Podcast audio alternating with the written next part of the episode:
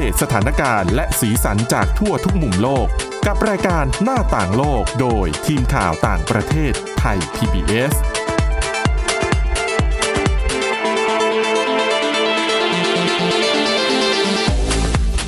สวัสดีค่ะต้อนรับคุณผู้ฟังเข้าสู่รายการหน้าต่างโลกนะคะ มาอัปเดตสถานการณ์และสีสันจากทั่วทุกมุมโลก กับทีมข่าวต่างประเทศไทย PBS ค่ะ เราพบกันทุกวันจันทร์ถึงวันศุกร์นะคะ วันนี้อยู่กับคุณทิพย์ตะวันธีรนัยพงษ์และดิฉันวินิษฐาจิตกรีค่ะ สวัสดีค่ะอ่าวะเรื่องแรกวันนี้วกกลับมาที่เรื่องการประท้วงที่ยืดเยื้อมา นานเหลือเกินห้าเดือนได้แล้วนะคะ เกินแล้วนะหกเดือนตั้งแต่เดือนหกตั้งแต่เดือนมิถุนาหกเจ็ดหกเจ็ดแปดเก้าสิบต้องนับนิ้วนับนิ้วกันเลยทีเดียวจะครึ่งปีแล้วว่างั้นเถอะ อืมอะนานจริง ๆ ค่ะ ก็ล่าสุดก็มี เกิดปรากฏการณ์ไปกัดหูกันด้วย อ๋อใช่ โอ้ก็น่ากลัวขึ้นดิฉันเรื่อยว่าพอเป็นการประท้วงแล้วเขาก็เหมือนกับ มันลุกลามเกินกว่าที่จะเป็นเรื่องของตั้งแต่ตอนแรกที่เขามีการประท้วงก็คือเป็นเรื่องของกฎหมาย การต่อต้านกฎหมายส่งตัวผู้ร้ายข้ามแดนนะๆนะคะซึ่งตอนนี้มันก็ดูเหมือนว่าจะลุกลามไปเรื่องของทางสังคมด้วยอืมเรื่องของความแตกต่างกัน ความคิดที่แตกต่างกันด้วยนะคะก็เรื่องปัญหาเศรษฐกิจสิ่งที่ใช่คนฮ่องกงต้องเผชิญเนาะคนรวยก็รวยรวยอืมคนที่ลำบากก็อยู่ในแฟลตเล็ก ๆ อะไรอย่างเงี้ย มันฝังรากลึกมานาน เขาก็เลยมีคำถามกันว่า ประท้วงยืดเยื้อมานานขนาดนี้แล้ว จะส่งผลกระทบรุนแรงต่อเศรษฐกิจฮ่องกงขนาดไหน คือถามว่ากระทบไหม กระทบแน่นอนอืมเพราะอย่างคนไทยปกติ ก็ถ้าไม่ไปญี่ปุ่นก็ไปฮ่องกงเนี่ยแหละเนาะ ช้อปปิ้งบ้างไหว้พระบ้าง แบบนี้ก็ไม่ไม่กล้าไปนะคะหลายงโดคนเฉไม่พาะกล้าไปช่วงที่ประท้วงก่อนหน้านี้ที่มีการปิดสนามบินด้วยเนี่ยอืมเล่นเอาแบบหลาย ๆ คนน่ะไม่กล้าเลยนะ ใช่ แต่ก็ยังมีบางคนที่เขาอาจจะมองว่าเอ้ยไม่เป็นไรหรอกเขาก็มีประท้วงบางพื้นที่อ้อบางพื้นที่ไม่มีก็อาจจะไปเที่ยวช่วงนี้นะ ได้ส่วนลดเยอะ ก็จริงแต่บางวันที่เขาประท้วงแล้วเขาปิดรถไฟฟ้าใต้ดินก็เดินทางไม่ได้เลยนะ อืมอันนั้นก็ใช่เดือดร้อนไปอีก ก็เลยนำมาถูสู่คำถามที่ว่าเศรษฐกิจของศูนย์กลางทางการเงินของโลกอย่างฮ่องกงเนี่ยจะเป็นยังไง ตอนนี้ก็ต้องบอกว่าฮ่องกงกำลังใกล้จะเข้าสู่ภาวะเศรษฐกิจตกต่ำเข้าไปทุกทีนะคะ ตัวเลขการเจริญเติบโตทางเศรษฐกิจเนี่ยติดลบเป็นไตรมาสที่สองติดต่อกันแล้ว ก็คืออย่างที่บอกนั่นแหละ มันยืดเยื้อก็มาตามหที่กการเดืปอนระท้วงนั่นแหละน่าถูกต้อง ก็คือมีความหมายอีกนัยยะหนึ่งก็คือว่า เนี่ยติด ตกต่ำมาต่อกันสองไตรมาสเท่ากับว่ากำลังเข้าสู่ภาวะเศรษฐกิจถดถอยตามในเชิงเทคนิคอะและไตรมาสที่สามของปี ก็คือไตรมาสที่ผ่านมาเนี่ยผลิตภัณฑ์มวลรวมในประเทศหรือว่า GDP ของฮ่องกงหดตัวถึง 3.2%จากไตรมาสก่อนหน้านี้ ก็เตือนกันมาเยอะทั้งแคริแลมเองก็ออกมาเตือนผู้ประท้วงว่าอะถ้าเคลื่ยัองนไหวเป็นแบแบบบนี้นี้อยู่นะก็เศรษฐกิจตกต่ำแน่นอน ส่วนทางนักเศรษฐศาสตร์จาก สถาบันต่างๆ ก็บอกว่า คือสถานการณ์เนี้ยเห็นแล้วแหละว่า ตัวเลขเนี่ยมันชี้แล้วว่ากำลังตกต่ำแต่มันจะแย่ลงไปอีกและที่สำคัญคือ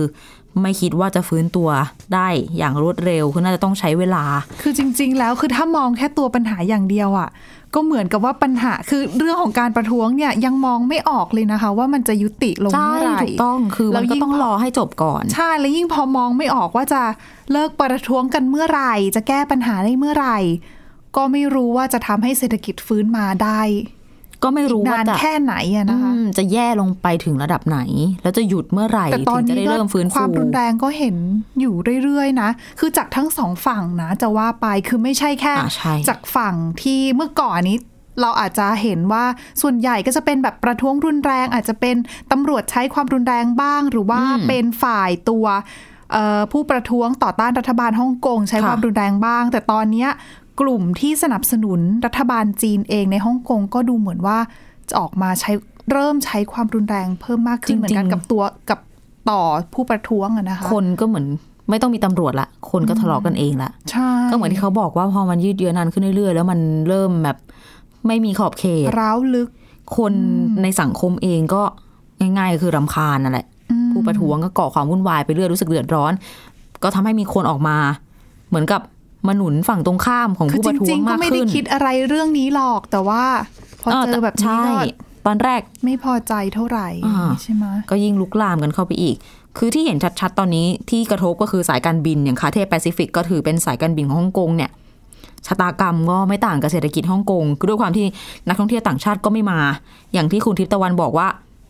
ที่สนามบินที่ปิดสนามบินมันมีภาพของความโกลาหลการตี ทุบตีการจับนักข่าว จับ ชาวจีนใช่ไหมทำร้ายร่างกายด้วย เป็นภาพที่ออกมาทำให้คนเนี่ยกลัวแล้วก็มียังมีการยกเลิกเที่ยวบินอีก ทั้งทั้งที่สายการบินเช็คลับกอกเนี่ยเป็นสายการเป็นสนามบินที่มีคนเดินทางผ่านเยอะที่สุดแห่งหนึ่งของโลกด้วย อย่างคาเธ่ย์แปซิฟิกที่บอกว่ากระทบเนี่ยนะคะ เขาบอกว่าจำนวนผู้โดยสารลดลง 2 เดือนที่ผ่านมาเนี่ย ลดลงเยอะมาก แล้วก็แควนตัสของออสเตรเลียก็เช่นกัน ผลประกอบการของสายการบินน่ะของปีนี้ช่วงครึ่งแรกของปี ลดลงนะคะ ประมาณ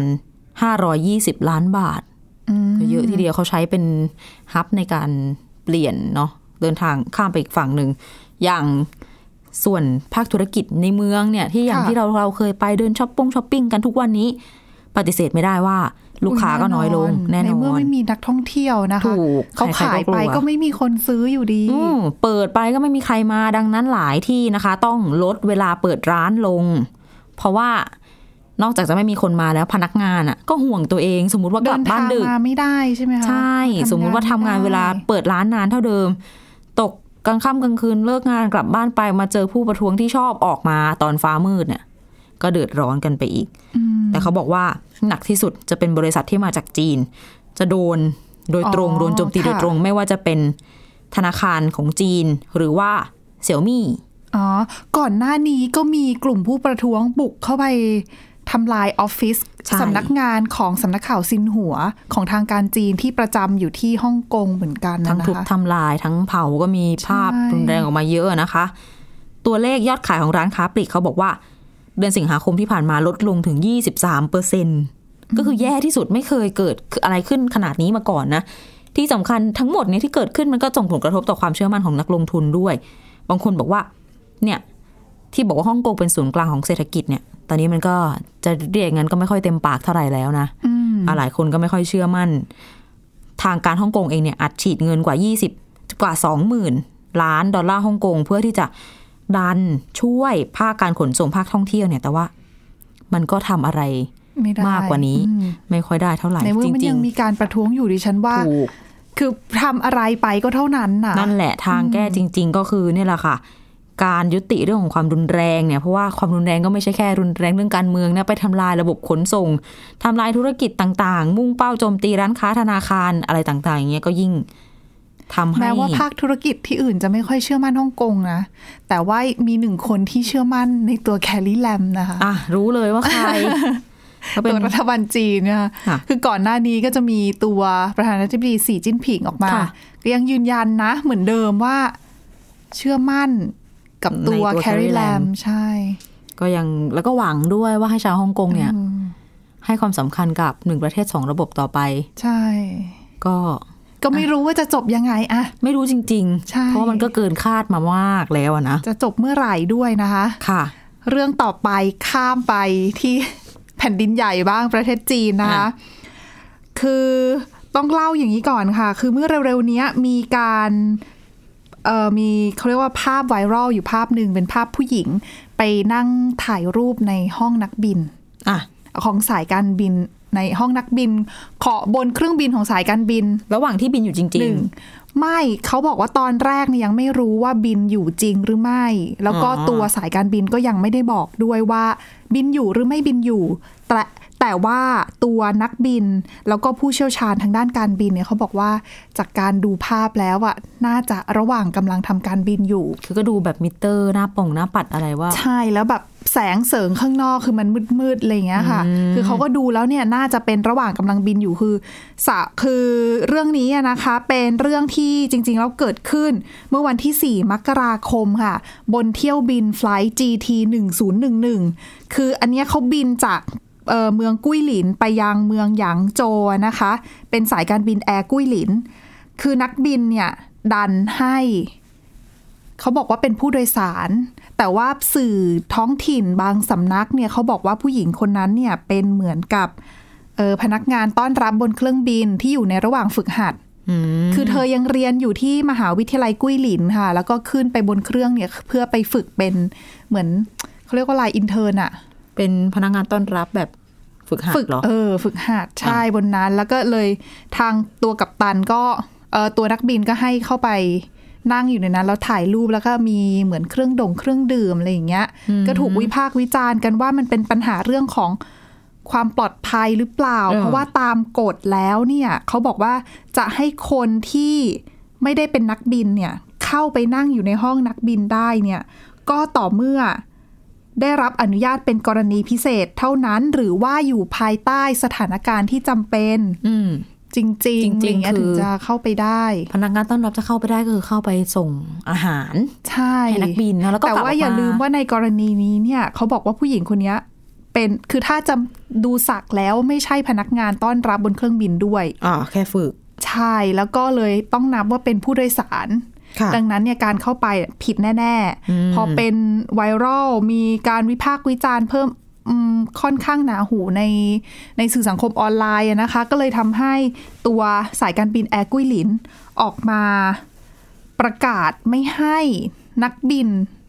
คนนี้อะนะคะทำการบินขับเครื่องบินตลอดชีวิต ของสายการบินของเขา เขาไม่ได้ระบุแต่ว่าคือเขาบอกแค่ว่าห้ามถูกห้ามไม่ให้ขับเครื่องบินตลอดชีวิตอืมแต่ว่าไม่ชัดเจนว่าเขาคนเนี้ยนักบินคนเนี้ยถูกไล่ออกจากสายการบินนี้หรือเปล่า หรือว่าถูกโยกย้ายไปทำในงานไหน จริง ๆ อาจจะไม่ถึงกับไล่ออกหรือเปล่าเพราะไม่ได้ระบุไว้เพียงแต่ว่าห้ามขับเครื่องบินอีกก็จะย้ายไปทำอะไรก็ ก็ว่ากันไปอืมมันเป็นเรื่องของความปลอดภัยอะนะคะ ก็ช่วงนี้ก็มีเหตุการณ์เกี่ยวกับเรื่องของอุบัติเหตุทางอากาศเยอะนะใช่หลาย ๆ สายการบินก็ต้องสร้างความเชื่อมั่นให้กับประชาชนผู้ใช้บริการ แบบนี้ก็เอาคนอื่นเข้าไปในห้องกัปตันก็จะเสี่ยงอะเนาะไม่ว่ามันผิดระเบียบคือเกิด้ดวยแหละเขาทำอะไรไม่ดีขึ้นมา คนทั้งหมดเป็นร้อยร้อยๆคนที่อยู่บนเครื่องก็ได้รับผลกระทบไปด้วย อืม นั่นสิคะ อะค่ะเดี๋ยว ต่อไปเดี๋ยวไปเรื่องที่อยู่ใกล้ ๆ แถบนี้นี่แหละ แต่ว่าเดี๋ยวพักกันสักครู่นะคะ หน้าต่างโลกโดยทีมข่าวต่างประเทศไทย PBS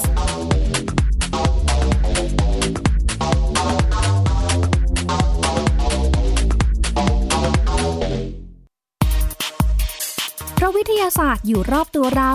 มีเรื่องราวให้ค้นหาอีกมากมาย เทคโนโลยีใหม่ๆ เกิดขึ้นรวดเร็วทำให้เราต้องก้าวตามให้ทัน อัปเดตเรื่องราวทางวิทยาศาสตร์ เทคโนโลยี และนวัตกรรม ที่จะทำให้คุณทันโลก กับรายการ s c i e n t e c h ทุกวันจันทร์ถึงวันศุกร์ทางไทย PBS Digital Radio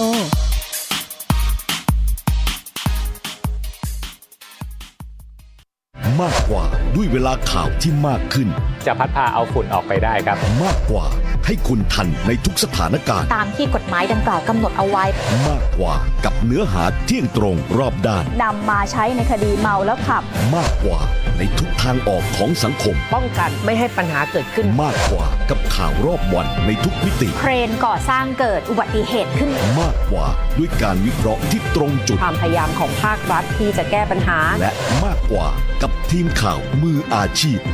ข่าวไทย PBS ให้คุณได้มากกว่า สบัดจินตนาการ สนุกกับเสียง เสริมสร้างความรู้ในรายการ เสียงสนุก ทุกวันจันทร์ถึงวันศุกร์ เวลา 16 นาฬิกาถึง 17 นาฬิกา ทางไทย PBS ดิจิ t a l Radio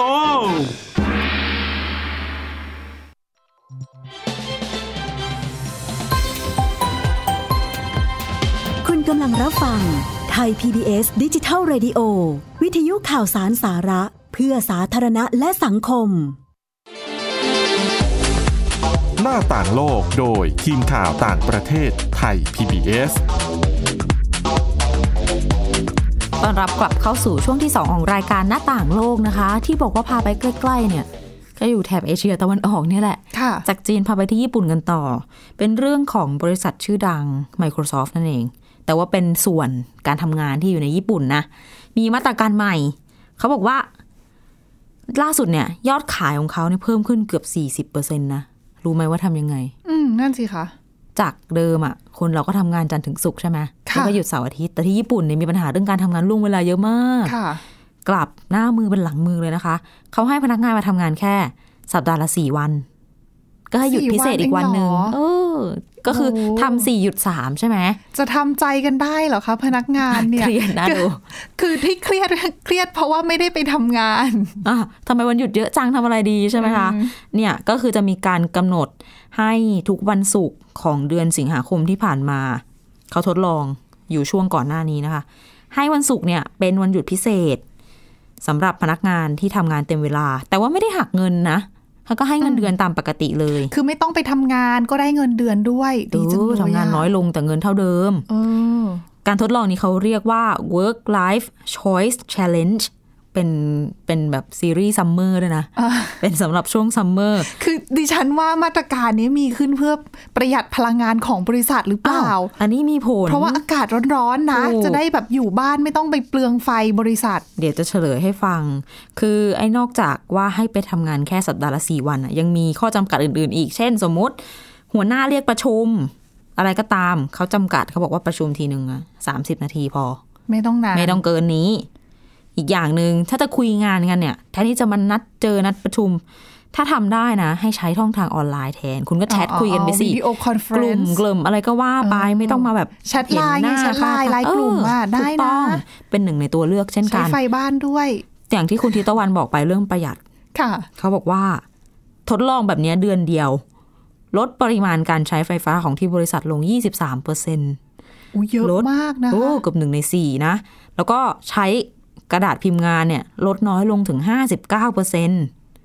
ก็ไปเปลืองที่บ้านพนักงานแทน อาจจะเป็นอย่างนั้นหรืออาจจะไม่ปริ้นอาจจะช่วยลดโลกร้อนไปได้ เขาเทียบกับ paperless paperless นะเขาช่วยเขาเทียบเรื่องไอตัวเลขที่ออกมาเนี่ยเขาเทียบกับช่วงเดียวกันของปีก่อนหน้านี้ปี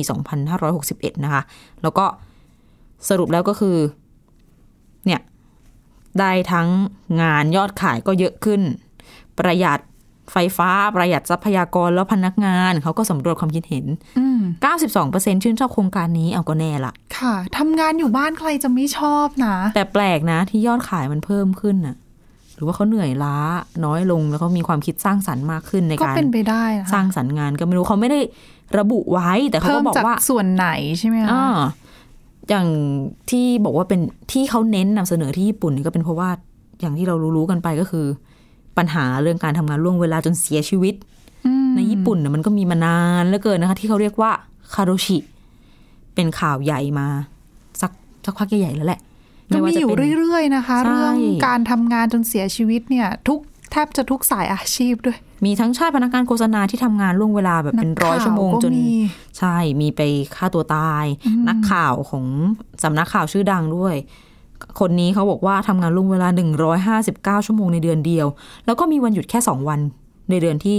เสียชีวิตก็เลย เดี๋ยวนะหนึ่งร้อยห้าสิบเก้าชั่วโมงหนึ่งร้อยห้าสิบเก้าชั่วโมงก็ตีซะหนึ่งร้อยหกสิบชั่วโมงในหนึ่งเดือนดิฉันหาสี่เลขสัปไม่ถูกดาห์นะสี่สี่สิบหก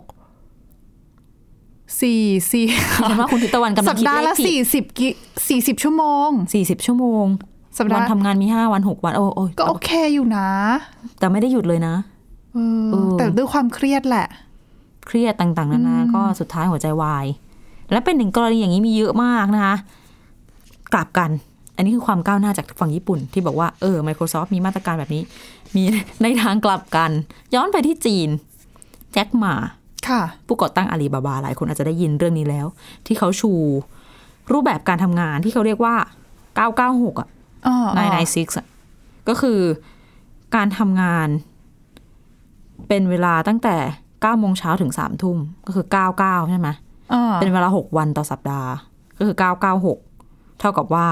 ทำงานเวลาสิบสองชั่วโมงหกไม่วัแต่นแต่ดิฉันสงสัยอยู่อย่าง 996 ของเขาเขาอาจจะไม่ได้แบบโฟกัสอยู่ที่งานทั้ง 12 ชั่วโมง หรือเปล่าอาจจะมีแบบว่าไม่ได้ลงรายละเอียดเบรกไว้ไปแบบ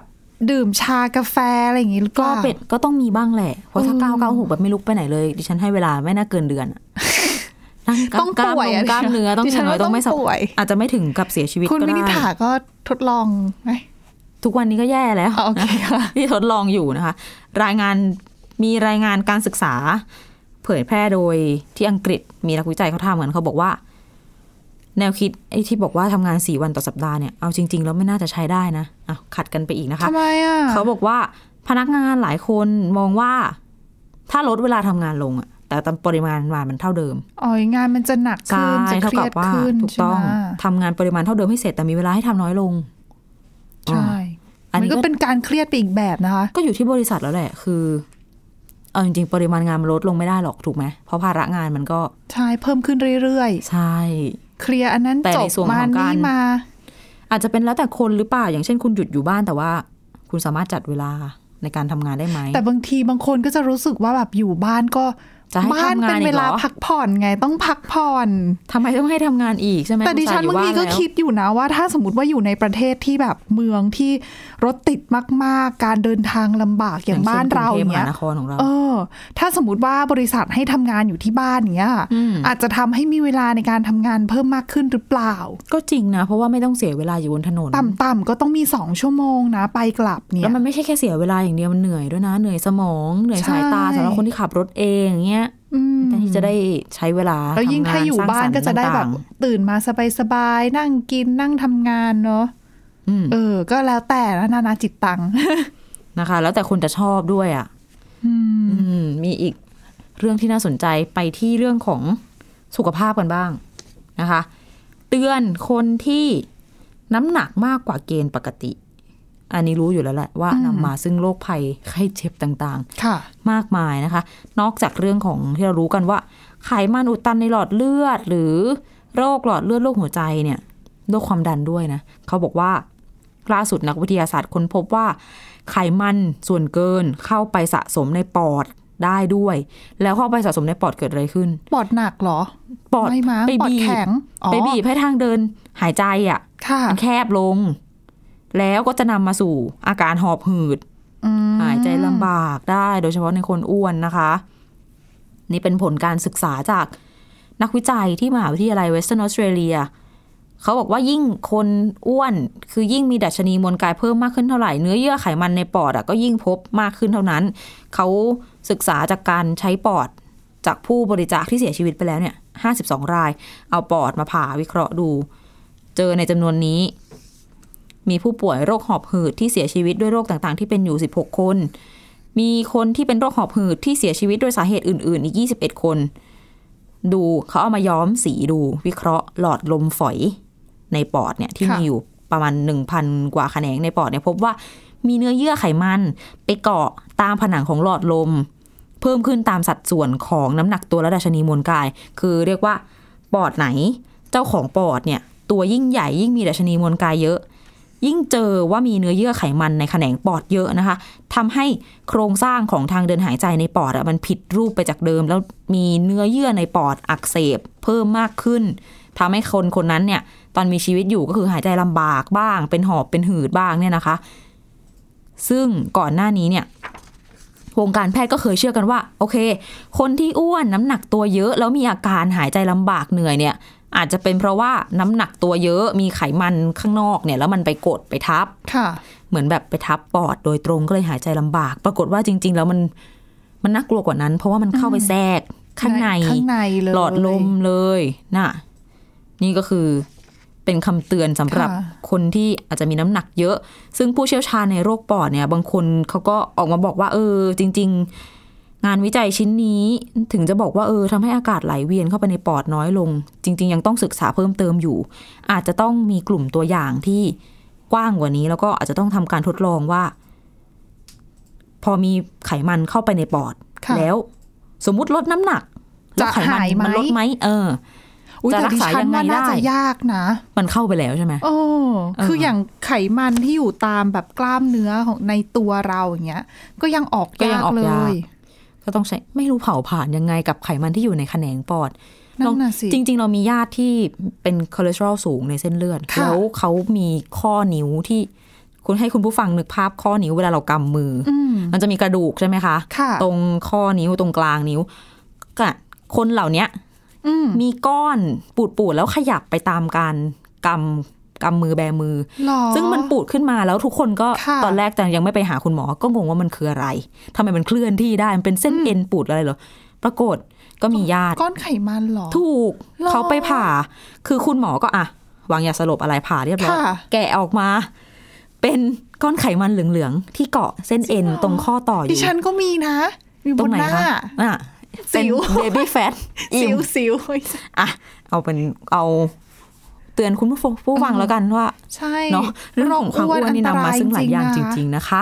อะติดตามฟังรายการหน้าต่างโลกกันได้นะคะ ทุกวันที่ www thaipbsradio.com ค่ะ หรือว่าจะฟังผ่านพอดแคสต์ก็ได้นะคะ ด้วยการค้นหาคำว่าหน้าต่างโลกค่ะ อัปเดตสถานการณ์ต่างประเทศกับเราได้ทุกที่ทุกเวลานะคะ วันนี้เราสองคนและทีมงานทั้งหมดลาไปก่อน สวัสดีค่ะ สวัสดีค่ะ ติดตามรับฟังรายการย้อนหลังได้ที่เว็บไซต์และแอปพลิเคชันไทย PBS Radio ไทย PBS ดิจิทัล Radio วิทยุข่าวสารสาระ เพื่อสาธารณะและสังคม